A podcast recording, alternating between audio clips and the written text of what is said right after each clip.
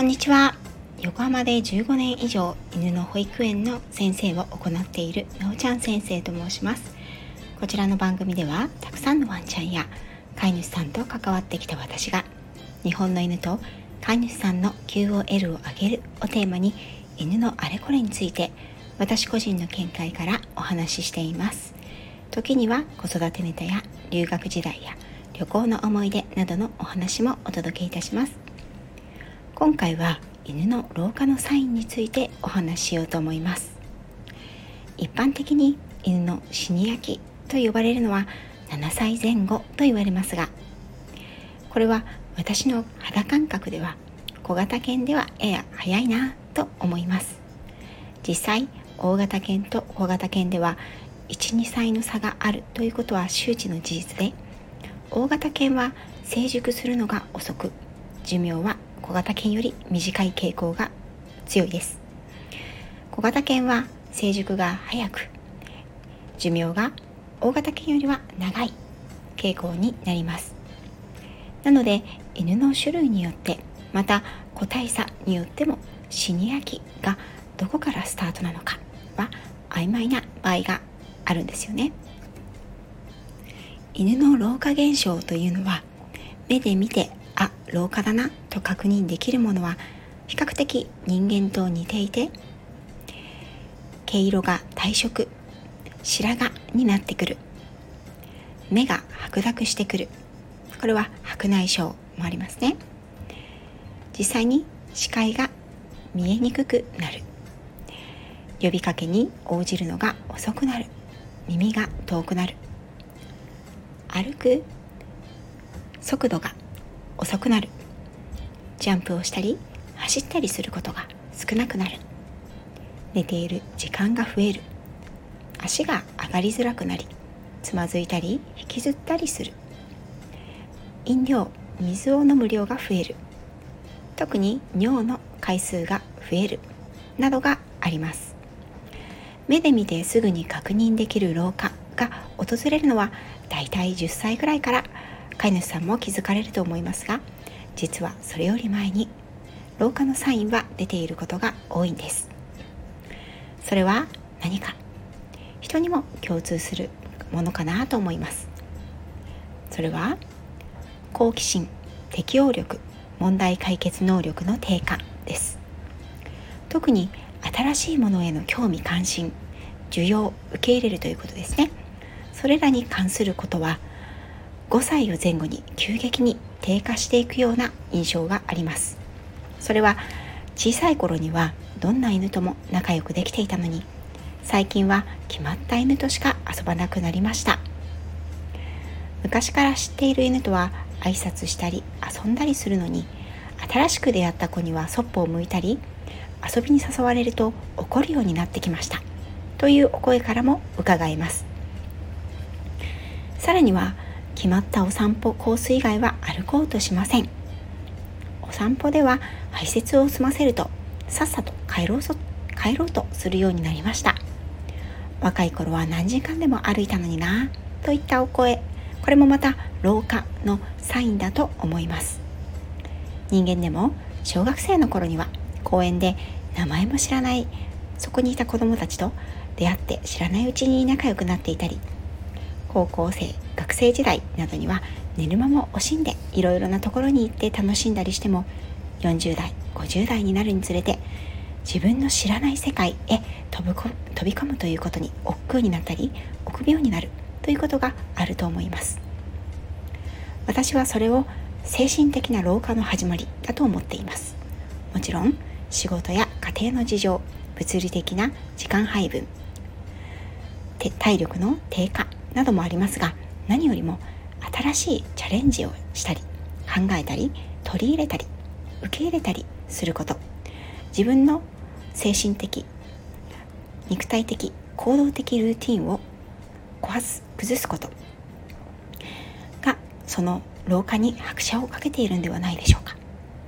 犬たちも一緒で実は3歳を過ぎてくると自分の生活のルーティンというものを犬はほぼほぼ定着していきます。その定着した生活パターンが乱される時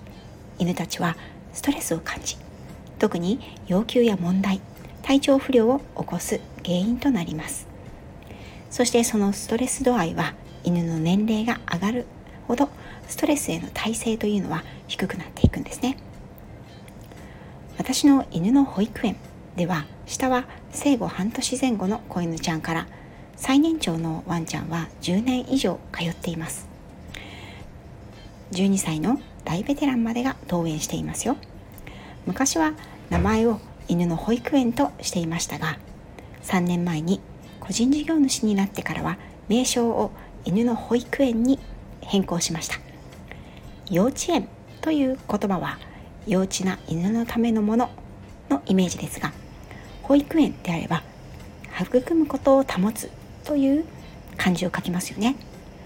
育むことを保つということは犬たちの一生において必要であると思ったため名前を変えたのです。まああんまり意識はされてないですけどね。そんなパピーからシニアまでのワンちゃんたちを見ているとその年齢別のステージや思考の傾向考え方の癖などが分かってきます。一般的にしつけ教室や犬のトレーニングというものは子犬や若い犬行動に問題のある犬が行くところだと思われがちですが私の保育園ではちょっと事情が違います。私の犬の保育園では非日常を体験すること。そのことにより若い犬は社会勉強と経験エネルギーの発散を。成犬やシニア犬では脳トレとアンチエイジングを目指しています。特にシニア犬へのエクササイズで一番大切にしていることは思考のリフレッシュです。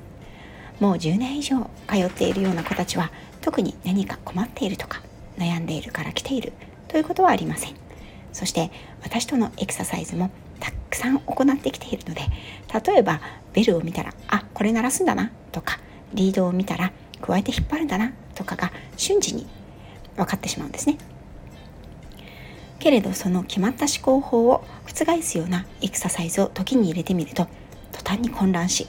吠え始めたり飛びついてきたり既存の方法しか行動できなかったりするんです。例えばこの前私はベテランのことテニスボールより二回りぐらい大きなサッカーボールの絵が描いてあるボールを使ったエクササイズを行いました。この時この子に望んだ正解というのはボールを鼻でつっついて向かい合って座っていた私の方に転がすということでした。こういうことを教える時私は基本的に声をかけません。その子が向かい合って私が座ってその子の前にボールを差し出した時何を考えてどんな行動をとるのかを先に見てから指導法を考えます。この子が取った方法はボールを前足でタッチする。その次は前足でボールをタッチして後方私とは反対方向に転がすというものでした。ここで私がこれは違うよ。もうちょっと考えてごらんと言うと彼女はえ何なの？わかんないわよ。とイライラして吠え始めてしまいました。私の求める正解に彼女を導くためまずは足の間にボールを挟んで固定し鼻をボールに近づけたら正解ということからクリッカーを使って教えることにしました。同じことを次は10ヶ月の若い犬に試してみました。この子はボールを初めて見ましたしこのエクササイズは初めてでした。最初は初めて目にするおもちゃにテンションが上がってしまって遊び始めてしまったものの私が意図をしていることを察知することができました。前足で弾くということをしないままこのボールは鼻で触るのが正解だということがインプットできたんですね。さらに4歳の青年期の犬で試しました。この子は同じように前足で触ったもののそれが正解でないと分かるとすぐに軌道修正をして鼻でつつくという正解を導き出すことができました。この3頭を見てもおもちゃの出現という一つの事柄に対しての思考法とそれぞれの問題解決法が実に違うということがわかる事例だと思います。ここでさらに面白い事例を挙げるとすれば入園して月日の浅い怖がりの成犬のワンちゃんに関してはこのボールに対してのモチベーションがまずないのでこのエクササイズそのものに見向きもしてくれませんでした。老化は興味関心の低下と凝り固まった思考法によってまずは引き起こされるものではないかなと思います。それは決まった環境決まった家族構成決まった日常のルーティン決まったお友達や決まった人とののみの出会い決まった学習経験から始まるものです。犬の保育園に通い続けている犬たちや私のみことさんに関してはおそらく一般家庭のワンちゃんたちよりも少し物事を考え自分で解決をする能力新しいもの犬人に出会う機会が多いのではないかなと思います。私はそのことが犬のアンチエイジングつまり老化防止につながっていると思っていますしひいては彼らの QOL を上げる一つの方法だと思っています。自然界の動物は毎日毎日自分で自分の食料を確保するために頭と体を使って精一杯生きています。